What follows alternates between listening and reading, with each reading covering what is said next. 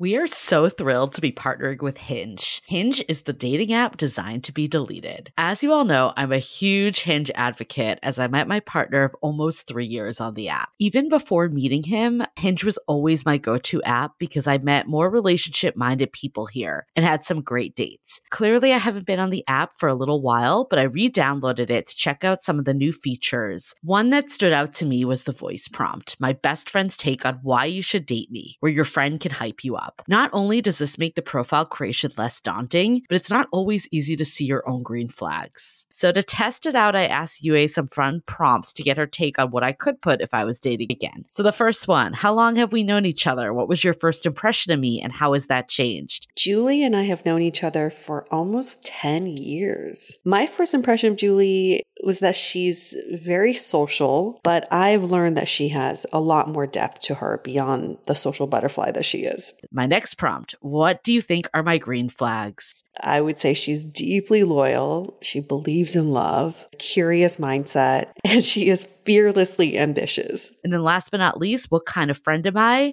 Julie is the kind of friend who will always have your back, no matter what. Damn, that feels nice to hear. So download Hinge and try voice prompts today. Then find someone worth deleting the app for.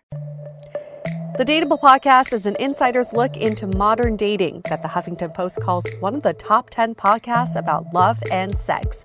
On each episode, we'll talk to real daters about everything from sex parties to sex droughts, date fails to diaper fetishes, and first moves to first loves. I'm your host, Yue Xu, former dating coach turned dating sociologist. You'll also hear from my co host and producer, Julie Krafchick, as we explore this crazy dateable world.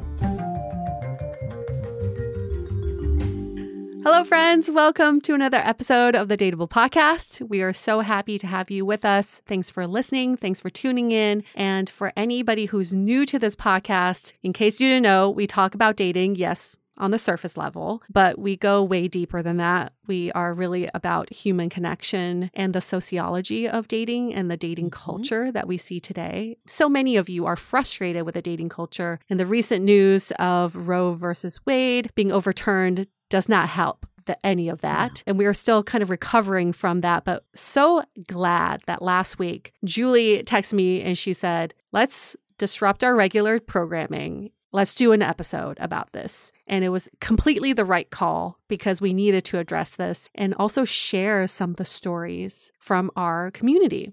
Yeah, we got a lot of comments about how it was super helpful that we published this episode. So I think seeing those comments made us realize that it was the right call. And, you know, we did have this episode planned originally, which we mm-hmm. will be going into detail about why sex is pleasurable and why it's great. And I actually talked to Yue and I was like, do you think we should move this one to next season and mm-hmm. put a different one that we recorded that's not as sex focused because of everything? Everything happening. And I'm glad that you were like, no, we need to keep going because while, like, obviously, you know, there's dangerous sides of sex, we can't just live in fear either and like forget about all the positives of sex too. Like I don't think that yep. gives us a good culture moving forward. And the Atlantic wrote about the sex recession that we're in and how younger generations are not looking at sex as sex as pleasurably as we used to. And I think it's really sad because sex is mm-hmm. part of us and it is pleasure if we choose it to be and we shouldn't demonize sex we should actually open openly talk about sex so i'm glad yeah. we're having this episode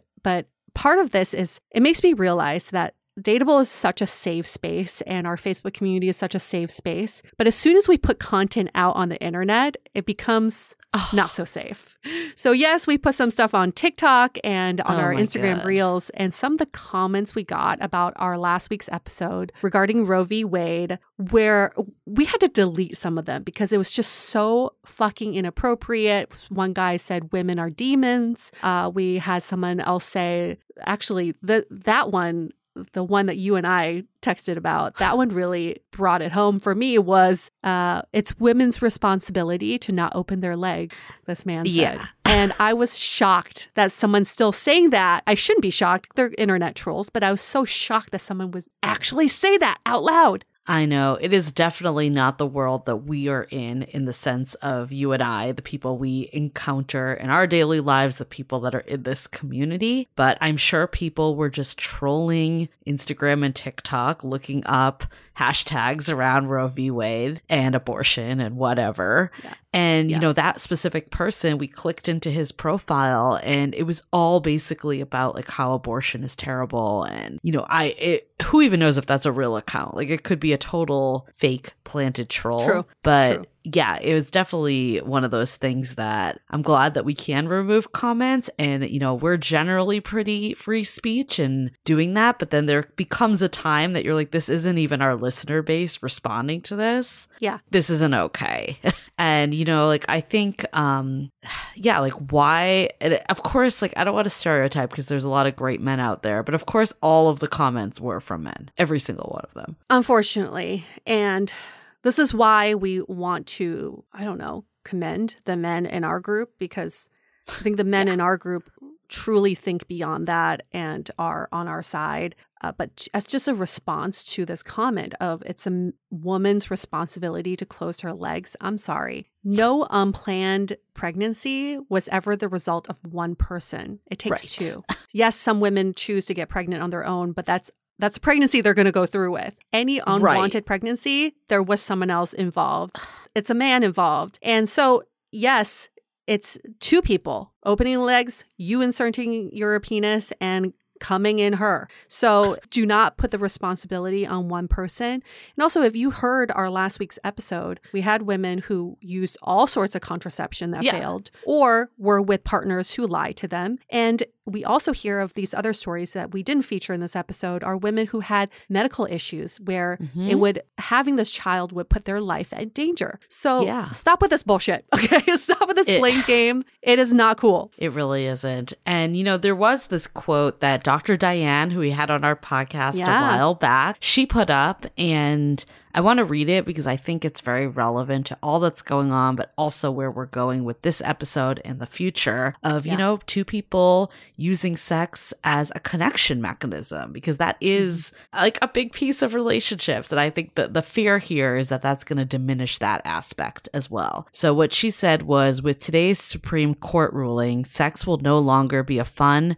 get to know you experience. From a mental health perspective, the question is Are you prepared for the consequences of sex? Couples must have serious conversations about the impact of their actions, birth control, and relationship status. Mm-hmm. And I think it's like the pandemic. It's just like all these things just continue to make the barrier to have sex even larger. And, you know, some people might say that's a good thing, but I would also argue that, you know, re- to have a relationship that flourishes, like sex is a really good thing. And we should not be taking that away as a result of everything. Sex is part of the communication in a relationship. So, we're always talking about improving our communication skills, sex is part of that. And I'm sad that we keep demonizing sex, we keep stigmatizing sex to the point where people are afraid of having sex. Hoping that this episode will open that mindset up a little bit where we can see sex positively, but also just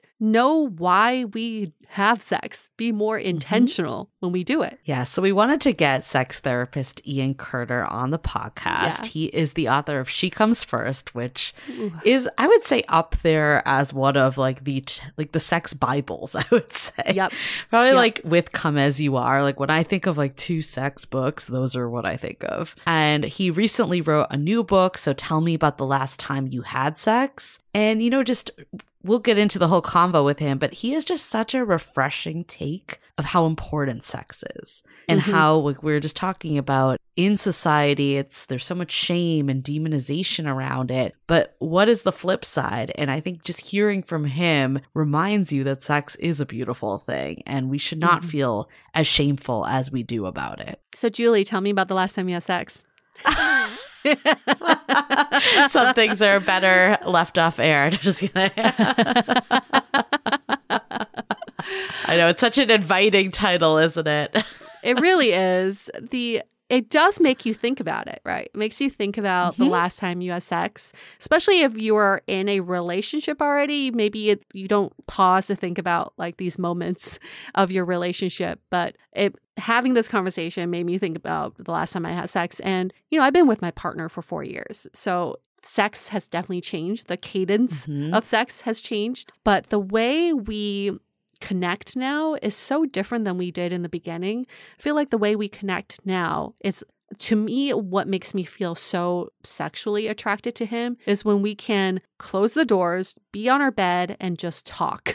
I know that sounds Mhm. maybe not that much of a turn on for other people, but that's such a turn on for me is when we can leave the dishes, the laundry out, you know, in the living room and close that door and just talk for hours if we can without those those distractions because I realize in the beginning of a relationship what makes things sexy is that you don't see the day to day. Yeah. this is just a fantasy. You're like you're not seeing the dirty dishes, you're not seeing the grocery list, but when you live together, you've been together for a long time, you do associate that person with the domestic mm. responsibilities and that's like the most unsexy thing in the whole wide world. so uncoupling the two has been really helpful for me to get in the mood. I think, you know, when I think about sex, it goes beyond just the, the act. I think it's the mm-hmm. closeness that you feel and connectedness and the cuddling and just being with this person in this uninterrupted space. I agree with you. It's like there's Yeah.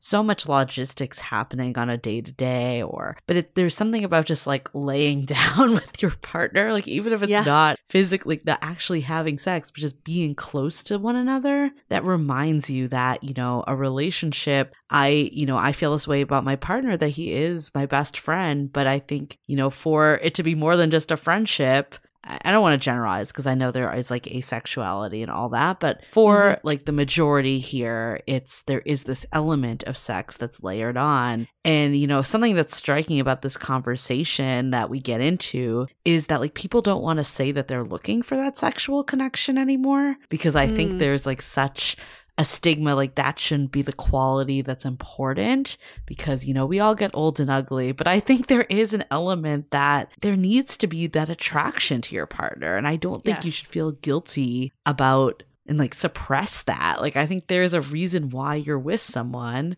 A lot of it is because there is that sexual pull and that intimacy. I remember when I turned 18, I was still I was in the US. My grandma's in China and she sent me lingerie. oh god oh god And it was so cringy to me at that point. But she knew she, I had a boyfriend. She had- actually had met my boyfriend. She really liked him. But her message to me was sex is important. I mean, this is a traditional Chinese household Wow. in China. She's my grandma and I I mean I never witnessed this thank God but I'm pretty sure she was very into sex. well the fact that she's giving you this yeah Yeah.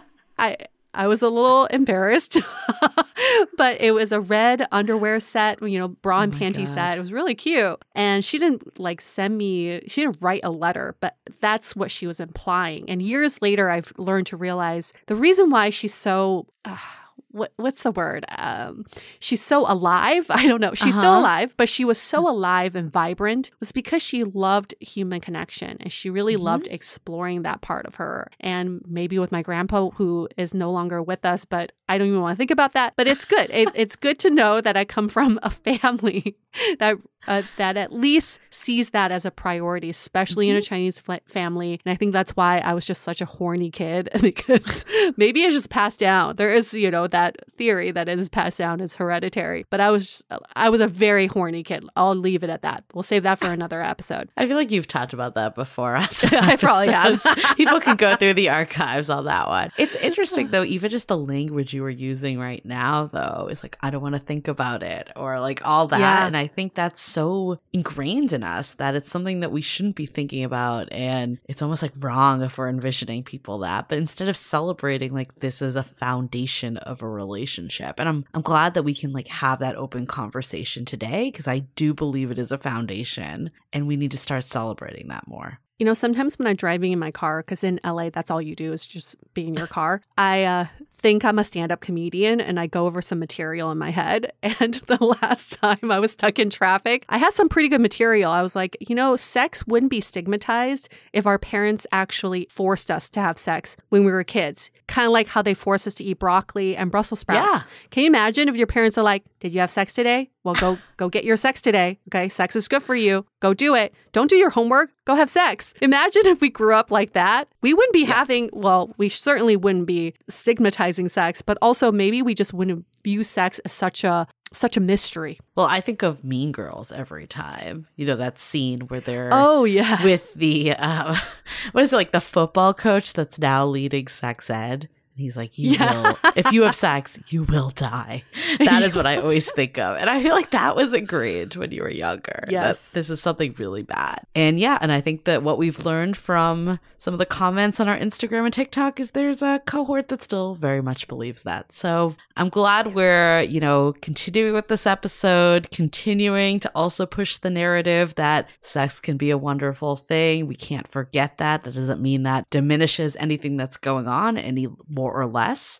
I think that Yeah. we need to keep them as separate entities, which is difficult because they are interconnected, but it's important that we continue to keep them separate. Yes. Okay. Uh so announcements this week. You know, share this with a friend. I feel like we all Mhm. need that reminder right now. I've had so many conversations with friends over the last week of just, you know, how sad we all are, and just down on things. And I feel like this episode will make us remember the good stuff. So give pay it forward, share it with a friend, or even share last week's episode with a friend. I thought it was personally very therapeutic hearing real people share their story, even though Yeah. you know, it's not always the most uplifting conversation. The fact that people are able to share what they went through, how they process this, I found it therapeutic. So, depending on what your friend needs, you got your choice. You can send them either or or both, depending on the mood. Love and it. then at Dateable Podcast is our Instagram and TikTok. We had a viral video the other day. I don't know, 10K, is that viral? Maybe not viral, but viral for us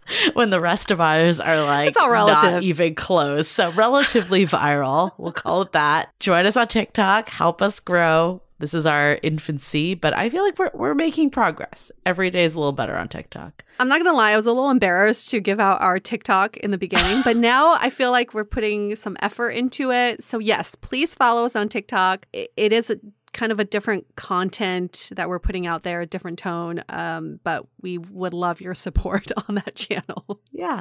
At Anyway and I are gonna continue to evolve it. We're gonna think about a little further how we want to go out on TikTok. So you might as well get in now. So you're here to see all the tr- trials. And the We'll good, bad, how- and ugly. Yeah, exactly. I was like, there might be some stuff that we regret later, but you'll be able to see it if you follow us now. that's how you hook people into following you, right? You're like, just watch Yeah, the just train wreck that's about to come out. Watch the shit show happening. yes. Okay. Well, before we get into it, let's take a second to hear from some of our sponsors. This episode is made possible by Filter Off. So we hear this conundrum from you all quite a bit. You match with someone on an app, you exchange a few messages and get excited to meet them. And then when you do finally meet them IRL, you're disappointed. It's like they're a completely different person than the one you exchange messages with. We can't have this happen anymore because your time is precious. You need to check out Filter Off. With Filter Off, you can see the person you're matching with and actually get to know them over a quick video date before you waste your time getting ready, hopping into your car or onto the train. No more swipe fatigue, no more catfishing, no more text messages pretending to be dates. Imagine being able to go on a date that's not entirely predicated on someone's ability to send text messages because you'll have already seen them and talk to them for a few minutes and you'll have a better sense of who they are and how you get along. Imagine being able to find someone who loves you for you and not some silly profile of statistics. Download the Filter Off app or go to getfilteroff.com and use the promo code DATEME to receive 5 extra daily picks. Start making meaningful connections today at E G-E-T-F-I-L-T-E-R-O-F-F dot com and use the code DATEME. Filter Off. Date the person, not the profile. Now, a word from our sponsor, BetterHelp. We know the importance of taking care of our bodies. We work out, we eat right, we know the formula for that. But it's also time we also understand the importance of taking care of our minds. Now, there are plenty of ways to support a healthy brain, like learning a new language or taking power naps. But there's also BetterHelp Online Therapy. My BetterHelp therapist has really helped me put frameworks around my thoughts so that I don't end up in a never ending loop of thoughts that go nowhere. This has been so valuable for me in how I process my negative self talk and also how I process the conflicts in my life. I love that BetterHelp is online therapy and they offer video, phone, and even live chat only therapy sessions. So you don't have to see anyone on camera if you don't want to. I find it to be much more affordable than in person therapy and it's so convenient. You can be matched with a therapist in under 48 hours after you sign up. Our listeners get 10% off their first month at betterhelp.com slash dateable. That's betterhelp, H-E-L-P dot com slash D-A-T-E-A-B-L-E for 10% off your first month. Okay, let's hear it from Ian Kerner.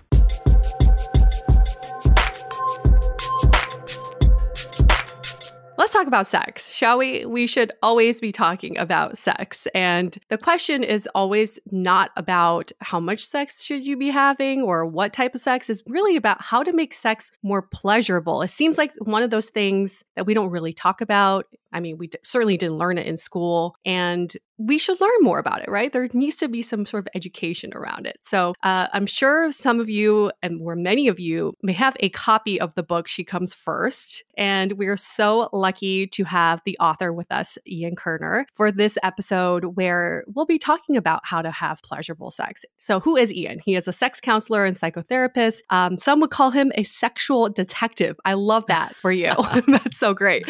He specializes specializes in sex therapy, couples therapy, and working with individuals on a range of relationship issues. He's the author of She Comes First. If you don't know it, the cover has a very beautiful papaya on it. And I just noticed it has a banana on the side. I just recently noticed that. The papaya is very prominent. And his recent book is called So Tell Me About the Last Time You Had Sex. He's 55 years old, lives in New York, and he is married. Welcome, Welcome. Ian. Thank We're so excited to have you, Ian. I'm totally excited to be here, and I'm so excited that you brought up "She Comes First because it's. Uh, I wrote it a while ago, but it remains, you know, out there in the world and one of my favorite books that I've done. So I'm happy that you brought it up. Iconic. And and you know the uh, the banana is very much in the background. That was purposeful Yes. uh, by my publisher. she wanted a she wanted a big papaya and a little banana.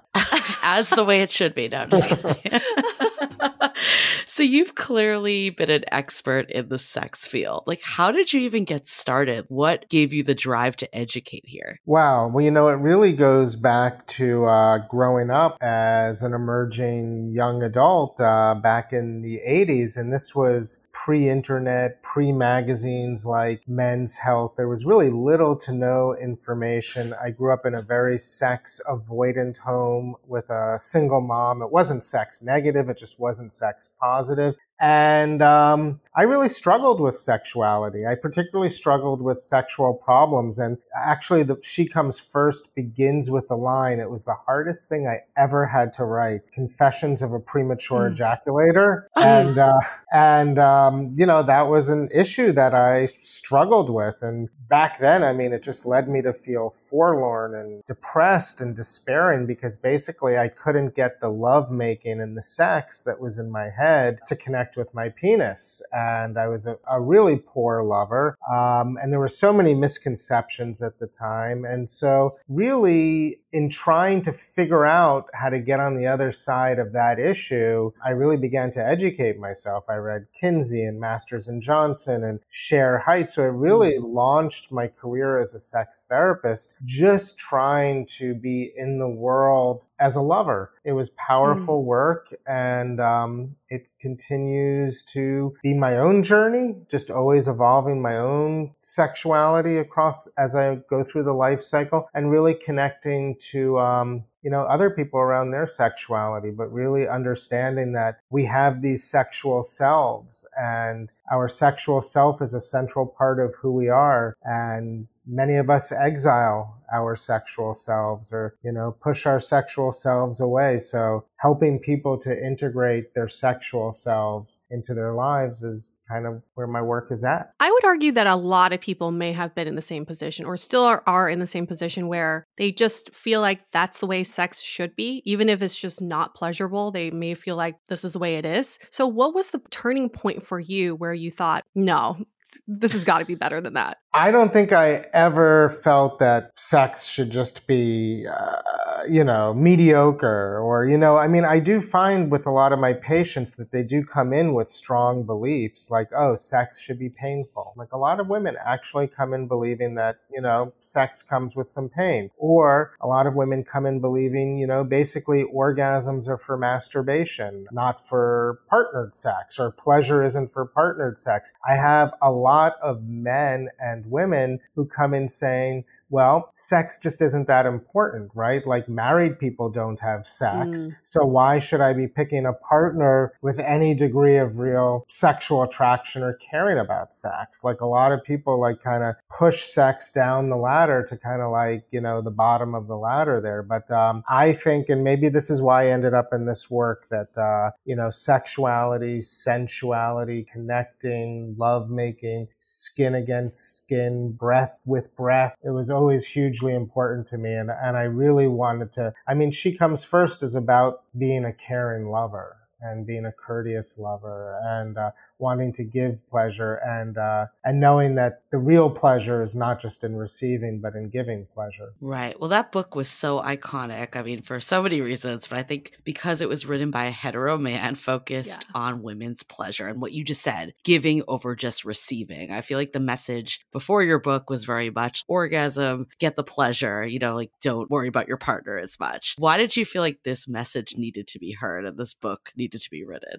Well, like I said, I was um, um, I was struggling with premature ejaculation. So basically, I wanted to increase the length in which I could, uh, my duration, my sexual duration. And I, as I was reading and as I was, as I was researching and learning, I really started to understand. Um, I started to become clitorate, right? I was ill clitorate and I started to become uh, clitorate and really understand the role of the clitoris as the powerhouse of the female orgasm. And I realized that, hey, I could figure this this issue out and last as long as I want. But that doesn't actually mean I'm going to be engaging in pleasurable sex because 80% of women do not orgasm from intercourse alone mm. because, you know, the most sexual positions fail to adequately stimulate the clitoris. So really my mission went from just trying to last longer in a very kind of penis phallocentric way uh, to really just developing a whole new paradigm of sex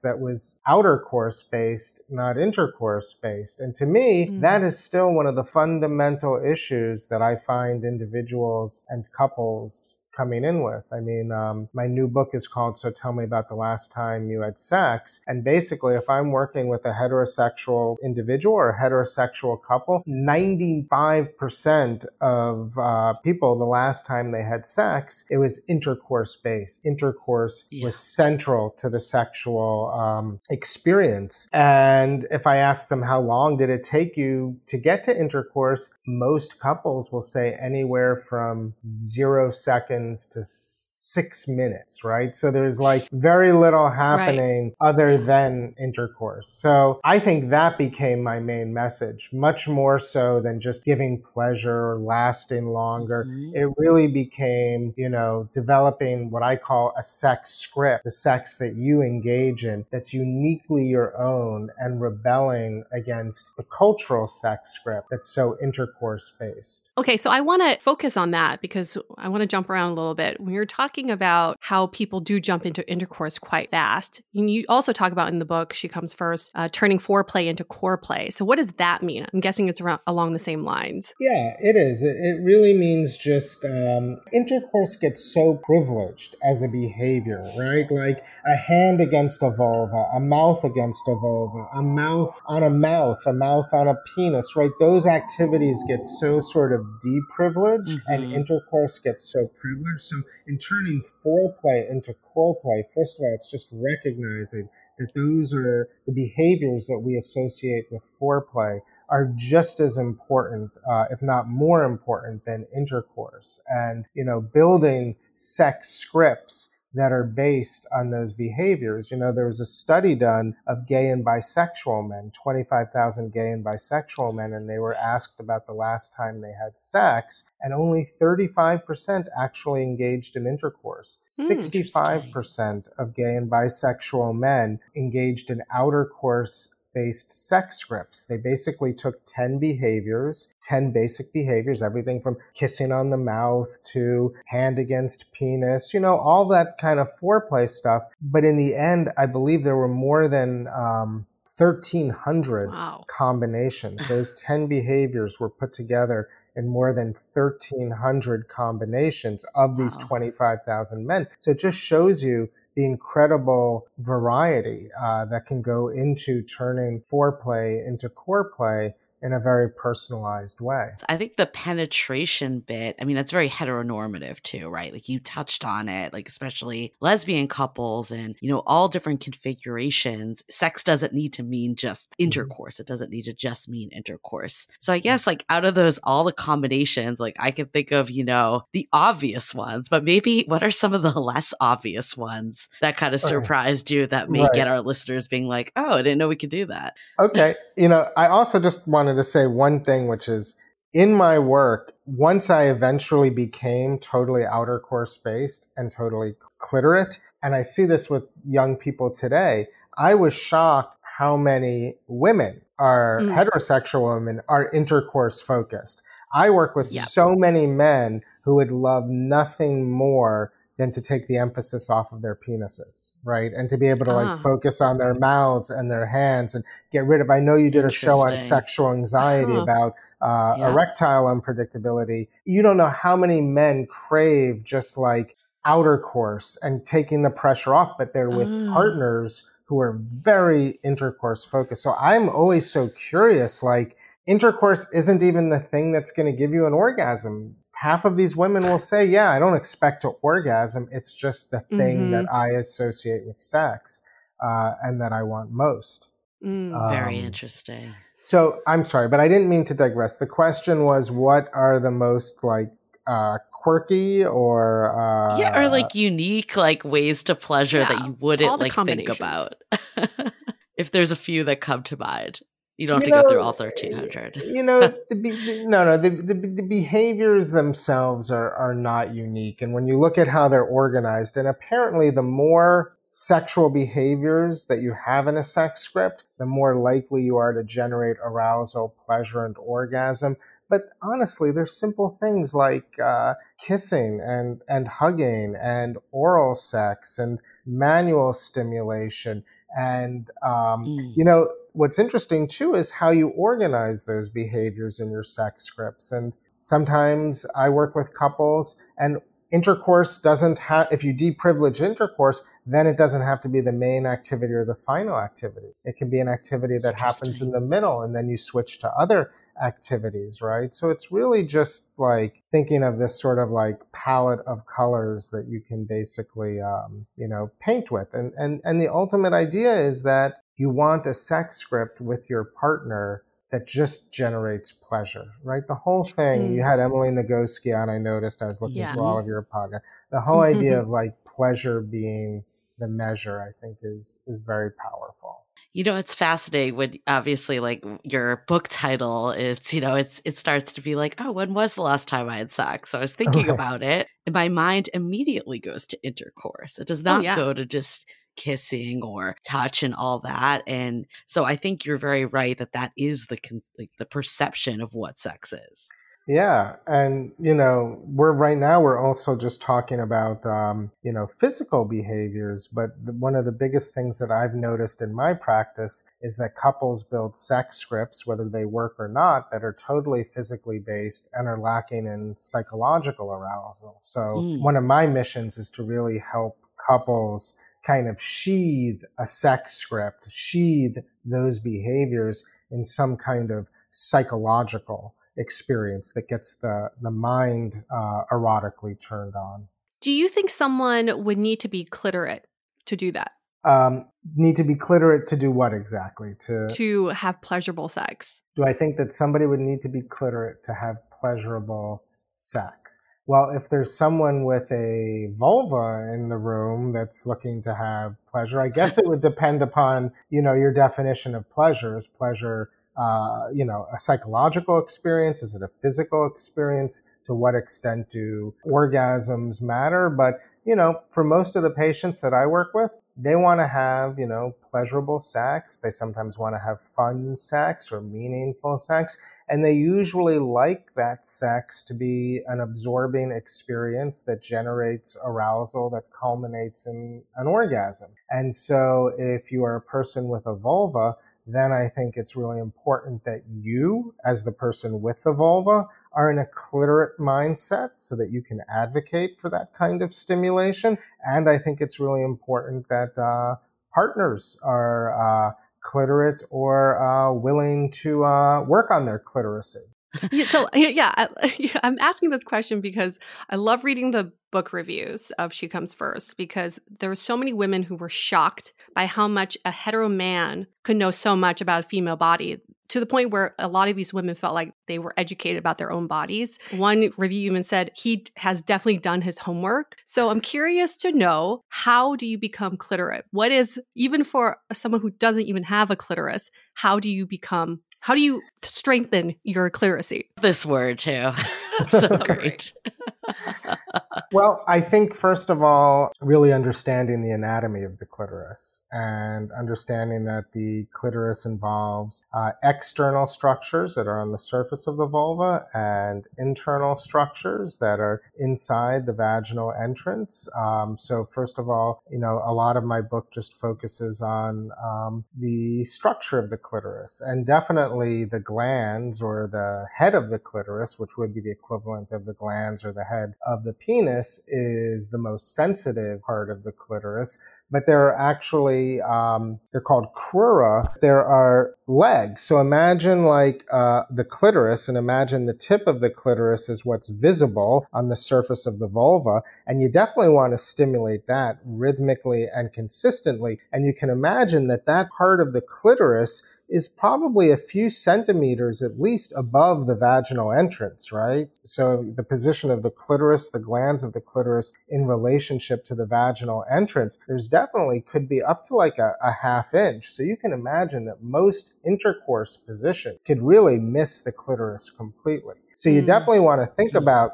intercourse positions um, that are going to be able to stimulate the glans of the clitoris. So basically, the female superior position or woman on top yeah. is a great position to provide clitoral stimulation. But here's what's also interesting is that uh, we talk about the G spot, right? And sort of these yeah. internal regions of the vagina, and we talk about vaginal orgasms. But when you look at the structure of the clitoris, it is basically a wishbone right? So there's the mm-hmm. tip of the clitoris that we're seeing, and then there are these legs that literally wrap around the entrance of the vagina. So when women are experiencing vaginal uh, pleasure, it is because the friction of intercourse is con- is creating vibration against those clitoral structures. So it's not like mm. that vaginal pleasure is independent of the clitoris. So also then understanding that the most sensitive part of um, the vagina is going to really be the first two inches and the vaginal entrance and creating the right kind of friction and vibration to get the clitoris, all those clitoral structures completely enlivened, right? So that's sort of from an, an, anatomical perspective. But the thing that really bugs me is that so many of my patients come in and the first thing they do is go to that kind of direct genital stimulation of, of oral yeah. sex. They really think of it as like, oh, that's the first thing I'm going to do. And so it's like great activity, wrong time, you know, because there also mm-hmm. has to really be um, a buildup of, of arousal, psychological arousal and physical arousal. So I think it's also understanding the timing of sort of when to focus on being clitorate, right? So, like oral sex or mm. direct clitoral stimulation is not the first thing you do within 30 seconds of hooking up. So, I think it's also about thinking about the overall process of arousal. I'm just so curious because I continue to be baffled by the 80% of women do not orgasm through intercourse. Like that stat, like very much surprises me. And I know it's like I've heard it a lot. And I'm thinking about even like the interview we did with Emily Nagoski. I know everyone's wired different based on how much arousal they need and stimulation. Mm-hmm. I guess like from a what you were just saying is it that you know women's bodies are just so different with their anatomy or is it like right. what is kind of the reason like why some women have no problem orgasming right. like through intercourse and others don't so there is an orgasm gap and that orgasm gap exists along two dimensions. One is related to the distance between the clitoris and the vaginal entrance. So some women are going to actually have a clitoral glans that's closer to the vaginal entrance, and the clitoris might actually be more consistently stimulated during intercourse. Mm. So that might be one reason. Remember, we also said that the G spot is effectively clitoral structures wrapped around the vaginal canal. I mean, the vagina is not mm-hmm. meant to be sensitive. It's meant to deliver babies, right? Women do not need more sensitive nerve endings when delivering babies. Like it's painful enough, right? So you can also imagine that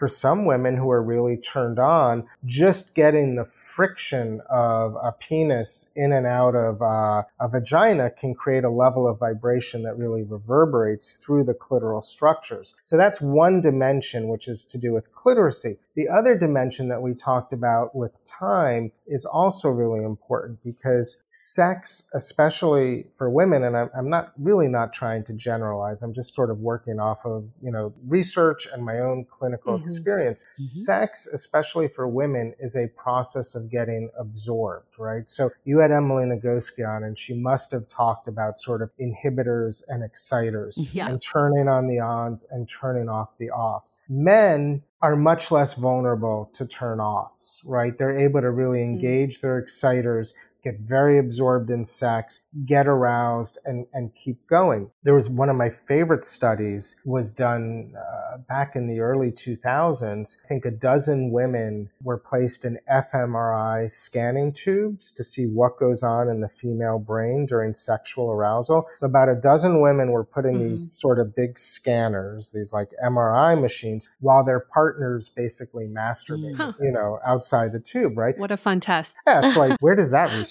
happen. yeah.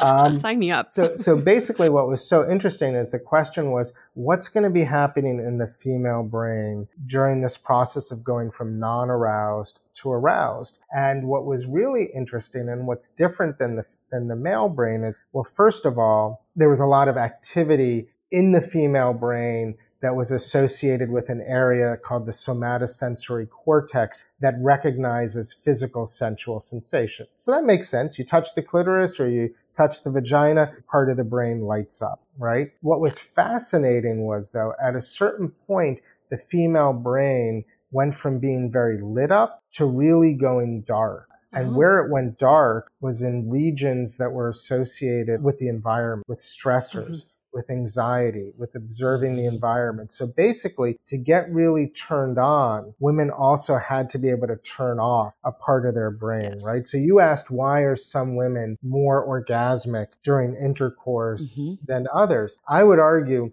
that those women are probably able to get more present, more mindful, just more absorbed in the sex that they're having than women mm. who are not, right? They're able to kind of go at a certain point into a kind of like flow state or autopilot state. So I think it's those two dimensions, right? Clitoral stimulation with the absorption in the sexual experience, with the mental absorption. Mm.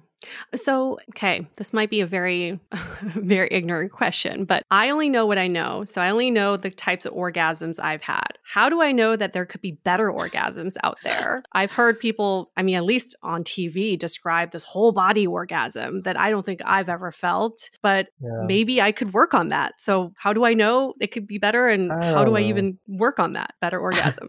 Can you work on it? Can you work on yeah. it? The first thing I'm thinking about is the bullshit that's associated with trying to like go after some kind of super orgasm. Because as soon as you start as Mm. soon as you start to try to do something you're thinking about doing that thing and once you're thinking about doing that thing you're conscious and actually orgasm is a process of going a little unconscious right and sort of leaving Mm. you know being able to turn off your brain right so you don't want to be thinking Yeah. about anything you want to be clear in your mind so right already then thinking Mm. about having a super massive extended orgasm already i think goes on the inhibitor side Mm. of, of the spectrum. Uh, That is honestly the first thing that comes to mind is like this holy grail of some extended massive orgasm. I think is bullshit. I think it's just more more marketing around trying to get your body to do something that's uh, non-intuitive. What is interesting though is sometimes I'll have women come in and they'll say, "Well, yeah, I had 80 orgasms the last time I had sex," and I'm thinking to myself, "Huh, you had 80 orgasms? That's really interesting." Now, women do have the innate capacity to have multiple orgasms in ways that men do not. Right Mhm. after a man has an ejaculation, blood Oh, can yeah. Completely evacuates the, uh, the the genitals, right? And a man goes very quickly from an aroused state to a non-aroused state. But in women, blood is slower to flow into the genitals and much slower to flow out. So women don't go back to the pre-aroused state; they go into a kind of semi-aroused state. And what you want to do in that semi-aroused state is up to you. You could sort of take Mm. your time and go into a nice pre-aroused state and just Mhm. sort of snuggle and go to bed, or you could go on to get re-aroused and to have more orgasms. So I'm thinking when this woman, when people come in and they said, yeah, I had 80 or 100 orgasms. I had women come in and say I had 200 orgasms. And I'm thinking, wow, you had Wow. orgasms? Like how much time did that take? Like sometimes Yeah. they're like, a half hour. I'm like, wait, you Wow. had 200 orgasms in a half hour. Wow. How, So here's what's really- that? So here's so here's what's really interesting is, and this comes back to the world work. I don't know if you've had like uh, a neuroscientist, uh, Nicole Prause on uh, at all. Nikki No, but we'll keep that in um, mind. Yeah, yeah, you should keep in mind. There's there's there's basically this idea that there's a plateau phase before orgasm, right? Like there's um there's a phase. What is the? Let me ask you both. Before you actually have the physical event of an orgasm where you know your brain kind of goes nuts Mhm. and the vagina contracts what do you notice let's just say in the 60 or 90 seconds leading up to that phase what does that feel like is it arousing is it really pleasurable to be really close to be in that Yeah. near state what does that feel like to you I would say very pleasurable. Like it's like on edge almost. Like it's like about Right. to. Maybe that isn't pleasurable now that I say it. I don't know. It's like you're so close, but it's not there yet. Yeah, there's like I don't know. I have this like feeling of concentration, just complete focus. Yeah. So Complete I, I get myself right. over that hump. So you're thinking about getting to orgasm.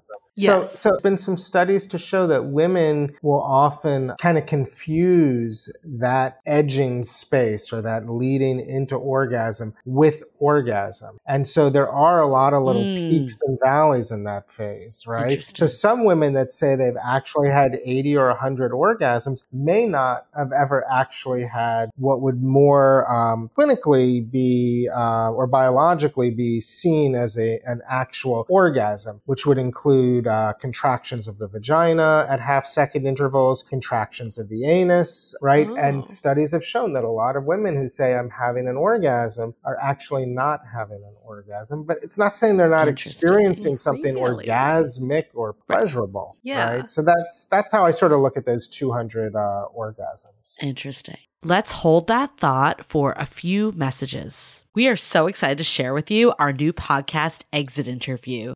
Dates don't usually end with a satisfaction survey, and yet we rate everything in our lives, from Uber drivers to local coffee shops. So why don't we do the same thing when dating? We're here to conduct the ultimate romance review, featuring daters hungry for love who have agreed to call up old flames to gather honest feedback. Welcome to Exit Interview. He upgraded himself to business class while I was in economy. Wait, what? There's feedback that will make you cringe. She could be a little bit hard headed, like not reading the writing on the wall. And feedback that will make you swoon. When she said that she had feelings for you. I had no idea. Really? And maybe you'll learn a thing or two yourself about how you can be a better dater, lover, or partner. Obviously, like knew I was gonna learn something. I didn't expect this. Welcome to Exit Interview, Listen to Exit Interview on the iHeartRadio app, Apple Podcasts, or wherever you get your podcasts. This episode is sponsored by Viia. We all know there are things that can help set the mood in the bedroom, but did you know a little THC could also do that? Yes, Viia has developed a unique blend of pleasure enhancing cannabinoids, libido strengthening herbs, and a low dose of THC all into one mind blowing gummy called High Love. This gummy, wow, it will awaken your senses, increase blood flow, and intensify any sexual experience. I've been pleasantly surprised by the High Love gummies because it is just the right amount of THC for me to have a good time without feeling sleepy. And hey, if THC is not your thing, Viia also offers a wide array of other gummies without it. And everything legally ships in 50 states with discreet packaging directly to your door. So if you're over 21, you can get 15% off and a free pack of award winning Dreams THC plus CBN sleep gummies with our exclusive code DATEABLE at viiahemp.com. That's V I I A H E M P.com. Let the gummies work their magic. Head to viiahemp.com and use the code DATEABLE to receive 15% off and one free sample of their Sleepy Dream gummies. That's viiahemp.com and use the code D A T E A B L E at checkout. Take your passion and pleasure to a whole new level with high love from Viia Hemp. This episode is made possible by Armoire. Armoire makes getting dressed easy. With a clothing rental membership from Armoire, build the perfect wardrobe with brands that are high quality, unique, and recommended just for you. All you have to do is take a five minute style quiz and select items from your dynamic, personalized closet. The styles show up at your door in as little as two days. Then, when you're ready for new clothes, just swap them out. Listen, I live in Southern California. There is absolutely no need for puffer coats or any sort of those winter jackets. But when I travel anywhere else in the world in these cold months, I'm often burdened with the task of getting winter clothes. And now with Armoire, I can just rent my winter wardrobe. It's brilliant. Right now, our listeners can give Armoire a try and get up to 50% off their first month. That's up to $125 off. Just visit armoire.style slash dateable. That is armoire.style, spelled A R M O I R E dot style slash D A T E A B L E to get up to 50% off your first month and never worry about what to wear again. Try Armoire today. $5,000. That's the average amount of money people in the U.S. are now spending on gas in a year. Five grand. That's crazy. If you drive, you have to download Upside, the free app that gives you cash back every time you get gas. That's right. You can earn real cash back with Upside just by buying the gas you're already buying. You can literally start earning cash back today. I use Upside every time I fill up, and I've already made around two, three hundred dollars. You're putting gas in your car anyway. Why not get real cash back? If you like free money, download Upside. I'm saving the cash I earn from using Upside to help pay for a vacation later this year. Download the free Upside app now to earn cash back every time you buy gas. Use promo code GAME to get an extra 25 cents per gallon on your first tank. You can cash out anytime right to your bank, PayPal, or a gift card for Amazon and other brands. Just download the free Upside app and use promo code GAME for a 25 cents per gallon bonus on your first tank. That's code GAME for a 25 cents per gallon bonus. So I have a question for you. You know, I totally agree with you can't overthink it or it just like won't happen at all. And thinking about like how do I have a better orgasm? How do I do this differently? When you're in the state, you're probably going to have zero orgasm. But at the same time, it's hard to not hear like, oh, this person had like 200 orgasms. Like, how do I, you know, get better and experience sex more? Like, what would you say to that like conflicting school of thought, right? Spoken like a true type A personality here. Right. I need to get an Right. A. I need to do better. I would say make your sexual experience an exciting psychological sexual experience, right? There are also been studies that have shown that women can fantasize their way to orgasm without even touching themselves. Interesting. I work with men who have erectile disorder, and I don't know the extent to which it's organic and biologically based or psychologically based. So I'll give them a homework assignment. I'll say, hey, next time you're going home to masturbate and turning on some porn, and that's what 99% of men do, uh, is turn on some porn, keep your hands at your side and just let me know what happens. Mm. Inevitably, almost all of those men come back and say, yeah, I had a total hard on within about, you know, five minutes. And then I, I touched Mm. myself and I was really able to have a great, you know, orgasm once I got there, right? So why are we not generating that psychological arousal together? I'm not saying that all of us Mhm. are not. But many of Yeah. us, we do it totally with ourselves, but we don't do it with each other. So we're only actually engaging 50% of our sexual apparatus, the body. We're not really engage, engaging the erotic imagination. So if you want to have better sex, if you want to have better orgasms, if you want to look back and say that was a peak experience for me, I think that there needs to be a psychological dimension to the sex. Very interesting. Mm, so I how do you like that. start exploring that? Because I feel like, you know, what you typically hear of, I try this kink or this fantasy, and it just feels like kind of like coerced and overwhelming almost. Like, Right. how would you Right. advise people? It's actually an aggressive It's so Mhm. aggressive. you know like what's your fantasy like i can't tell you like i have couples who come in and it's like i just want to know what his turn on are i just want come on she's she's so got to have some kind of kink. What's your fantasy? What are you into? It's like what are you Yeah, hiding from me? And people are like i don't fucking Yeah. know. I just like to have sex. I, like just having sex with Totally. you you know so it's like such And then you're ag- like, wait, because I'm not doing that. Am I doing it wrong? Like, yeah, you're like, am I not kinky enough? Am I too boring? Yeah. Right, it's so aggressive. But we all have erotic imaginations, right? We can all find our way to fantasizing, or we could all get turned on by something. Um, I talk about sort of introducing psychological arousal into the sex script, and I talk about there being sort of face to face psychological arousal and side by side psychological arousal.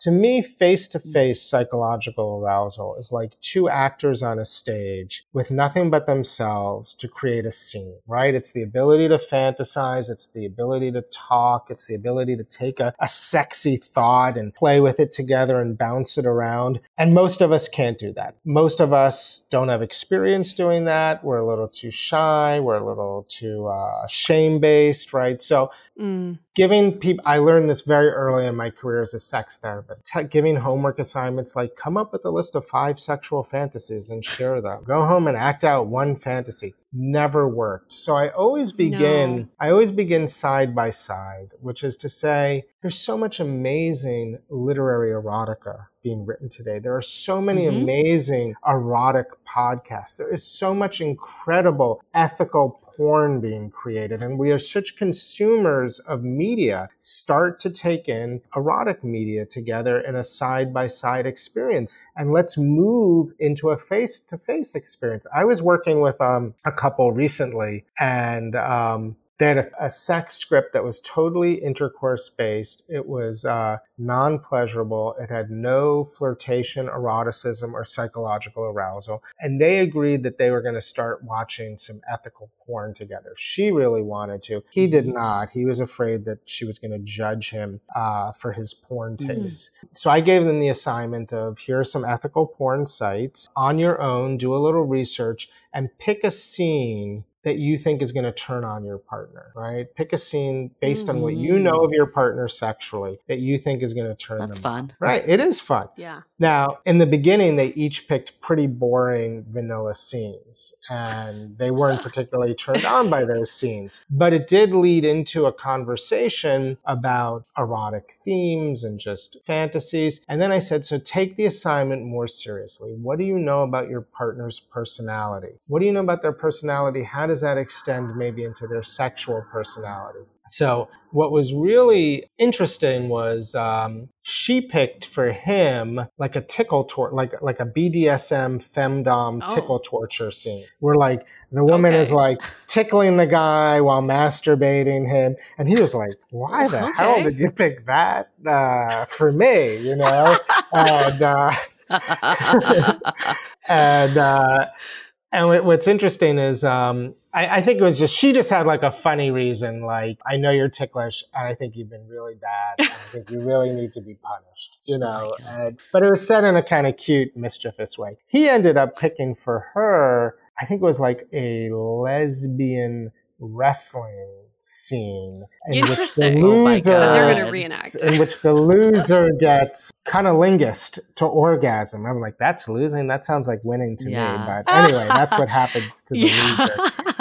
And um, and he picked that scene because he knew that she was really interested in having more cunnilingus, and he thought that the it represented both sides of her, the very dominant side of her that he also also saw, but the side of her that was more submissive as well. Long story short, it really opened up so many interesting conversations and they went on to really enjoy side by side a lot of BDSM material together. But then they did eventually move into a kind of more like we can just play with this ourselves without needing the media. It took a little while, mm. but that's my that's that's what I mean sort of about going from side by side to face to face, playing with psychological arousal, incorporating that psychological arousal into your physical behaviors as part of a sex as part of a sex script. So how do you how do you even get here? Like I think like how do you get to this exploratory mindset? Because I feel like if things are good, right? Let's say you're enjoying your sex life, but you're doing the same thing over and over again and and you know that could get old if you're in a long-term relationship. Like how do you not approach all this when like things are good to get ahead of it opposed to when it's just not good you know? Well, that's an interesting question because for a lot of people, good is good enough and good enough is good. Like, I don't get to meet all of the couples whose sex scripts are working. But, you know, when I think about my own mm-hmm. sex life, when I think about uh, some of my friends' sex lives, they can actually be sometimes rather simple sex scripts that work over and over again, that sometimes have, you know, like a sequence of physical behaviors, like those 25,000 gay men that really work and there's already some psychological arousal that they're able to build in. So you're asking, how do you get there if things are good? So one thing that I think about is what I call the erotic thread or the interval in between sexual events, right? Because sex shouldn't just be something that you decide to do. It has to come from something, right? It emerges from the eroticism that's present in your relationship already, right? So I, I do focus a lot on couples trying to bring their sexual selves into their lived daily lives in some way, even if it's just for five minutes on the way out. And you know, people's sexual selves, it tends to be different than the kind of communication that we'll have when we're talking about like, hey, our landlord's up in our rent or who's going to Whole Foods today or, you yeah. know, like that's like a very like negotiating relational, nice relationship language, right? But the language of sex can be very raunchy. It can be very objectifying. So just getting comfortable going allowing your sexual self to speak authentically i think is uh so i think like all this exploration is great and very exciting but we've heard from a lot of our listeners before that they've had struggles when their sex drive doesn't match their partners or neither person's mm-hmm. initiating mm-hmm. as much as they'd like. We've been obviously spending this entire conversation talking about how you know, wonderful sex is and how important it is. In the case of mismatched sex drives, like, do you think one, that a relationship can still work? And two, like, how do you kind of get over that hump of having this open communication? Is it seeing someone like you, or is there other things that people can do themselves? Um, yeah, I mean, I was just listening listening to that question. We basically want to talk about mismatched libidos and desire discrepancy. You also seem to ask the question: Can a relationship survive and thrive, mm-hmm. you know, without sex or in a in a more sexless state? And uh, I have to tell you that one of the more alarming trends that I've seen amongst uh, single people or people who are newly in relationships is really discounting the importance of sex. And I don't quite understand why that's happening, but I have had, if I, I kid you not, in the last year, at least a dozen men, it's mainly men I'm thinking of right now, who have who have picked their partners, right? They're in relationships, they're engaged, they're newly married, they're living together.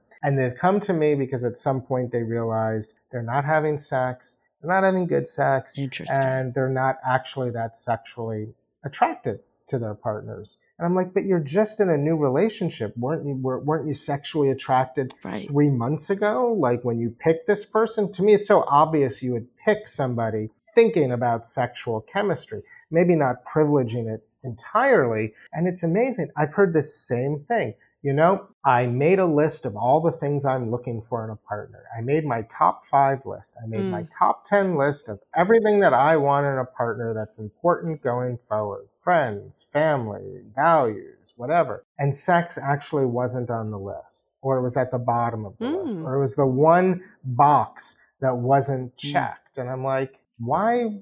Why is sex so deprioritized. And I think it's actually that a lot of people who are much younger than me are, um, I think there's much more of a split between sex and intimacy. Mm-hmm. So I think a lot of people are out there having like sex, casual sex, adventurous yeah. sex, objectifying yeah. sex, but it's disconnected. It's split from intimacy. Yeah. So they actually expect when you get to intimacy that there isn't going to be sex. And then there's also this idea that once you're married, you stop having sex. Yeah. So it's sort of like, why bother? Why should I privilege sex or prioritize sex if I'm not going to end up mm. having it anyway? So what would what would you say to that though? Like do you think that's like has weight or is that Yeah. totally like bogus in your opinion? Yeah, why is that normalized? I listen. You're talking. You're talking to the most sex positive sex therapist Right. who believes totally in the centrality of sex. My marriage would not have survived if I wasn't incredibly sexually attracted to my wife, and if we didn't have good, consistent sex. Not to say there have been times that we haven't, but sex is a glue. It's like when the shit hits the fan and we're mad at each other or mad at the world, like sex is our way of recharging and putting some positivity back into the relationship. And I'm, you know, 55 and I feel like, you know, I'm as sexually alive and I'm married. So I just say to these guys, like, who fuck told you that? Goals, You know? goals. But back to the this issue of initiation, right? Just initiating. I think, I guess my pattern has always been once I get into a long term relationship, I stop initiating. And my partner definitely has that issue. He's like, why don't you initiate more? But the times that I do initiate are very odd times, like right before dinner. He's like, I'm not in the mood right now, but I'm like, I'm initiating, right? Or uh, just in really odd times, I get I get aroused. So how does a couple sync in that way? And especially if one person's always asking the other person to initiate. Right. It's it's so hard because in that kind of a relationship, Yue, you might get labeled the low desire partner because you're not initiating as much as your partner initiates or would like you to initiate. So he's the high desire partner. I'm assuming uh, I don't know if you're heterosexual in a heterosexual relationship or but let's just say you are. You get labeled the low desire partner and the guy gets labeled the high desire partner. I actually find that just people exist sometimes in different desire frameworks. And, you know, when we first meet, um, the biological anthropologist Helen uh, Fisher, who studies um, sort of mating, she talks about the three brain systems that come together to sort of create successful relationships. And the first system that gets activated is a seeking system that's very testosterone based in men and women, working with the free testosterone that, that both people have, right? So in the beginning of a relationship, when your seeking systems are activated, you're going to be very, both of you are going to feel like you're in the same uh, sexual desire framework. The next Mhm. phase is really that focusing phase where you're really just focused on each other. And that's very dopamine driven, which also contributes to excitement and arousal. So it's not until you really start to move into the third system, which is more of an oxytocin based system, which comes, you know, a little later, that you start to realize, whoa, we're not sexual in the same way that we used to be. And look, you Mhm. had Emily Nagoski on, and I imagine she talked about spontaneous desire frameworks and responsive desire Yep. frameworks. And it sounds like, um, Yue, what you're saying is um, your partner's in a spontaneous desire framework, meaning he, um, you know, there's a sexual cue. I kind of gobble it up. I metabolize it quickly Uh-huh. and I feel it in my body Yeah. and I'm ready to move. It's like, give me that slice of pizza. Looks good. I'm ready to eat it, right? Impulsive. That's how I am too. yeah. And meanwhile, I'm like, I need to be showered. He needs to have washed his penis. Like the room has to Yes. have uh, the right temperature. I shouldn't have eaten so much. You know, all, all of that. It's so interesting, like how different people are. And I mean, I guess that's like what makes it challenging, Yeah. right? To work through that. Yeah, and so and so you're in that deliberative or mm-hmm. responsive framework, mm-hmm. right? You need to get the exciters up and the inhibitors down. I compare it to going to the amusement park. Like I got a fast pass. I see the ride of sex. I can get right on. You're on. I love that. Yeah. And I'm standing in line. You is I'm- waiting. I'm the She's dumbass waiting standing in line? Is that what you're saying? To get in there.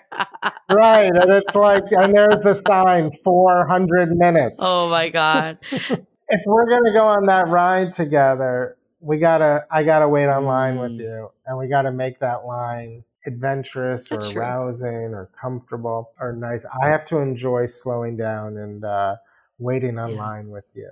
But you know, if we're on vacation, like every day, anytime, anywhere, It's probably You know? environmental for you though. It's more like that psychological stimulus. Yeah. yeah, must Right. be. Remember, we talked about that study turning off the brain, right? Already, so many of Yes. the stressors and the Mhm. inhibitors are eliminated. So true. Not thinking about our groceries. Yes. So there's been so much of this conversation. Before we go into takeaways, like I want to just hear from you, Ian, like some of the trends that you're seeing because I think it's fascinating. The Yeah. one that you pointed out of less people prioritizing sex, and I have some theories of why I think that might be the case. Considering you know, like a lot of us have really been in this hookup culture, and now you kind of want this partner that we all have this laundry list of things we want. So it's a lot of stuff you said too. I'm curious, like, what other trends you've seen? Yeah, I, I will definitely give you trends, but if you have insight into why, especially men in their 30s are who are sexual, are deprioritizing sex when picking a partner, Mm. like really deprioritizing it. Yeah, I'm all ears. So I mean, I have a theory. I feel like I don't. I just feel like people think it's so difficult to find a partner this day and age. Men too. I think men have educated themselves a lot. Like we actually were shocked that forty percent of our audience is men. And we thought initially when we started this podcast it would be 100% women. And I think, you know, men have gone like beyond of like, what is it holistically that I want in a partner? We all say, like, you know, with age, beauty is going to die out and we all get old and ugly anyways. So there's like this core of the internal, which I think is very important. I do agree on that. But I think that the sex needs to be there or you're just friends at the end of the day. Like that's the difference. But I think maybe people have overcorrected so much. And because we tell, like, people are always here, I can't get it all. They're like, this is what I'll drop when I have to drop something. So it relates to getting it all, right? Which must be a getting it all, must be different than like my generation getting it all. Like it must be like, I mean, there's all these like things are much more like what, like checklist? Yeah. People want an equal partner now. Right. It's what do you, There's all these things they feel like they have to find. I think it's also the Me Too movement, Mhm. I think, has created a very confusing environment as much as it's made a lot of progress for women. I do think a lot of men feel like, well, am I being a predator if I initiate eh, or Yeah. think I'm prioritizing sex? Does that make me a bad person? And like Right. even you said, Ian, sometimes the way we talk during sex can be very degrading or it can be mm-hmm. very nasty. So I think there's just a lot of obstacles in the way for people wanting to enjoy sex because there's just a very confusing environment. Yeah, there's almost like a shame in saying that that's a quality that you're looking for in a partner. Like when we talk to people, Yes. people Yeah, very rarely yeah. say sex actually. Like I think they'll say attraction, but they'll never say sex flat out Mhm. because they're almost like I shouldn't say this. yeah. Yeah. Right. So there's a shame around um, Yes. acting on sex, right?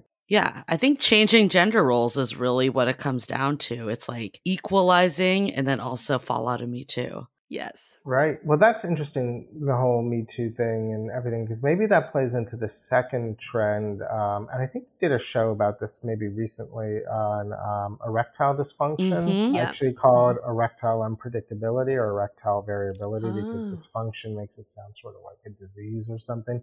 Right. Um, but I am seeing so many men in their 30s with erectile unpredictability, like massive amounts of. Uh, so I think that, that that is a real trend. Men who um, can't get it up or uh, can't gain and maintain erections during sex, and um, you know, sure we have a lot of theories about that. I think in the end, Hmm. a lot of people blame porn in some way, or men come in themselves blaming porn. That's what I was just thinking. I was like, maybe Yeah. that's a factor of it all. yeah. Well, and what would be the factor of porn in your mind, Julie? What would it be about porn that would make it a maybe tying it to the first one more than well i could see it actually tying to both the first one why it's less important in general is because you do have this other outlet that True, you can yeah, yeah. get off on and then for the second one maybe it's unrealistic expectations of what Yeah. sex is with an actual partner Yeah. so Okay. you're you know you you have that performance anxiety Right, because you feel like you have to, you know, perform like a porn star or something like that. exactly Yeah, no, I Yeah. think that that's totally true and, and legitimate. The other thing I think is just look, you asked me like how I got my start, right, in this field. And I think the first thing I described was that sex is complicated. Sex is complex. Sex involves connecting with another person and pleasing another person, right? Watching porn is easy, right? There's nobody looking over my shoulder. Uh, there's nobody who cares about my performance. So it's just easy, right? So some of it is just like, Mhm. not being able to fathom the complexity of real sexual connection and needing to learn how to do that. Yeah. The, the third trend, I guess, what is another trend that I'm seeing? I'm seeing a lot of couples who um, signed up for monogamy, young couples who signed up for Mm, monogamy, bought into it, and uh, one or both partners pretty early in the relationship want to open up the relationship and become non-monogamous. We're seeing that. And as opposed and opposed to couples who have started off non-monogamously or like this is much harder because I really bought into the big wedding and for Mm. life and in sickness and in health. So it's like again challenging the script just like you're challenging the intercourse discourse, right you're challenging the monogamy discourse. That's fascinating. That's Definitely could see that.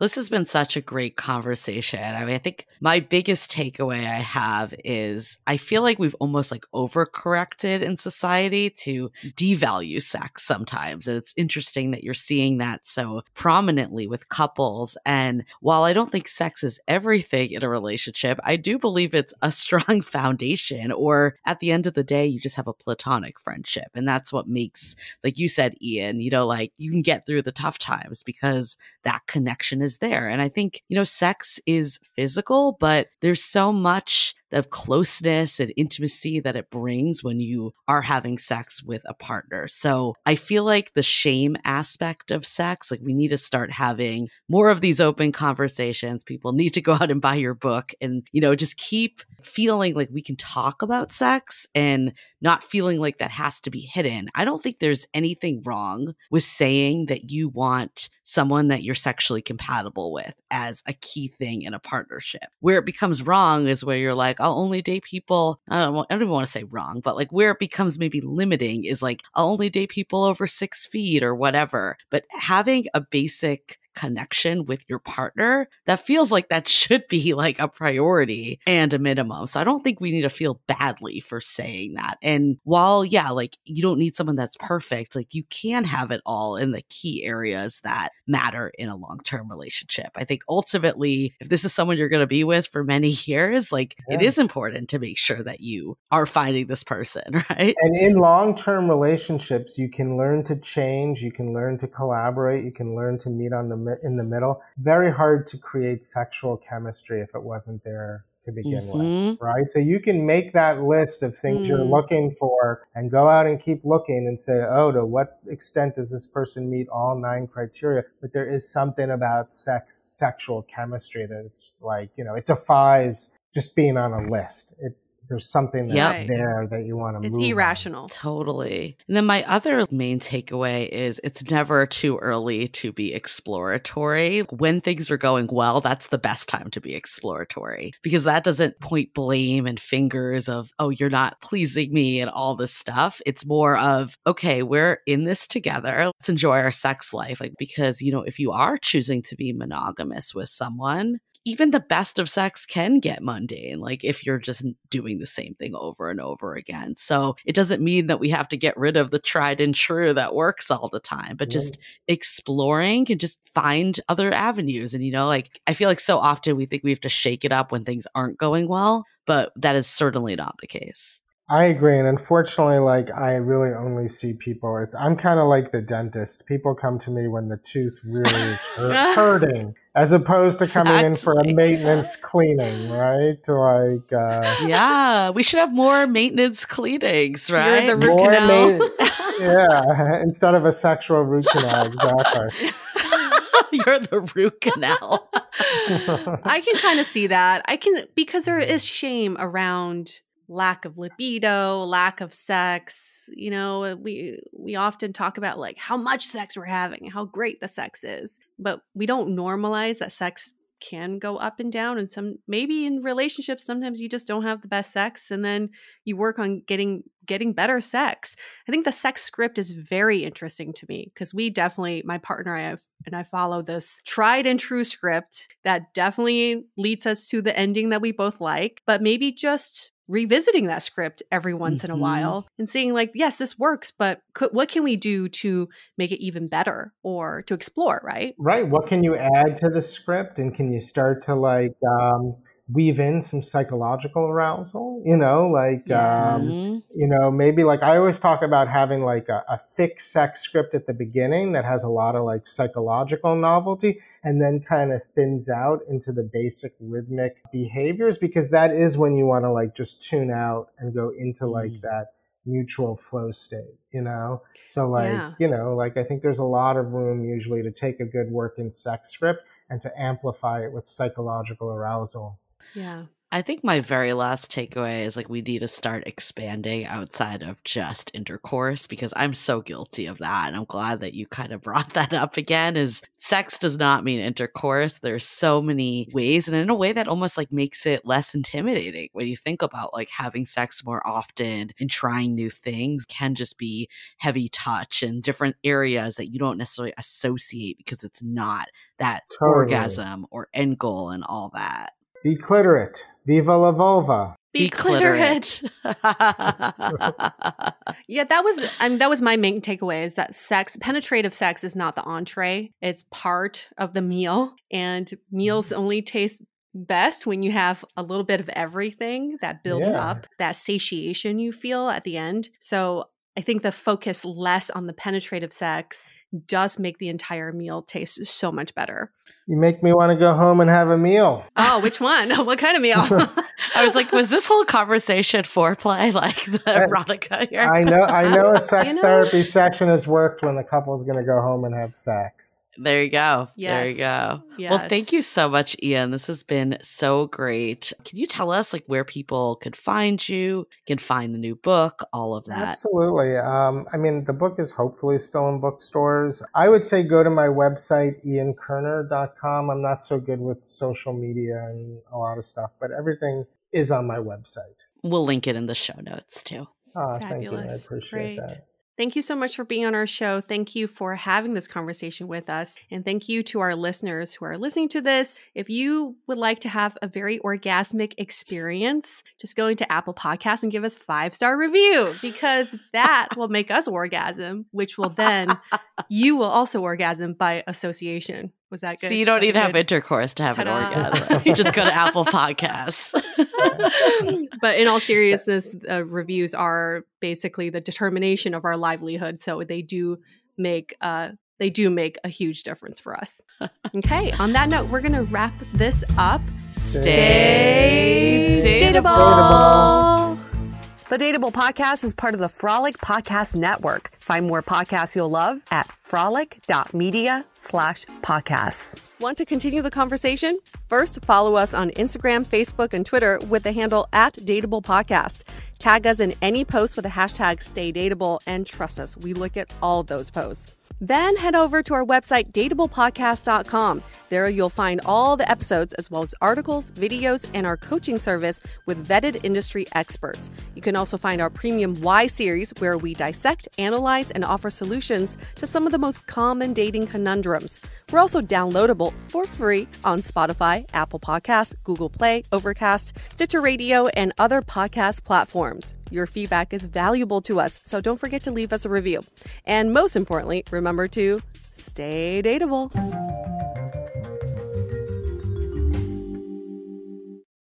What's so special about Hero Bread's soft, fluffy, and delicious breads, buns, and tortillas? These ultra low net carb baked goods contain zero sugar, fewer calories, and more protein than the leading brands, and are high in fiber to support gut health.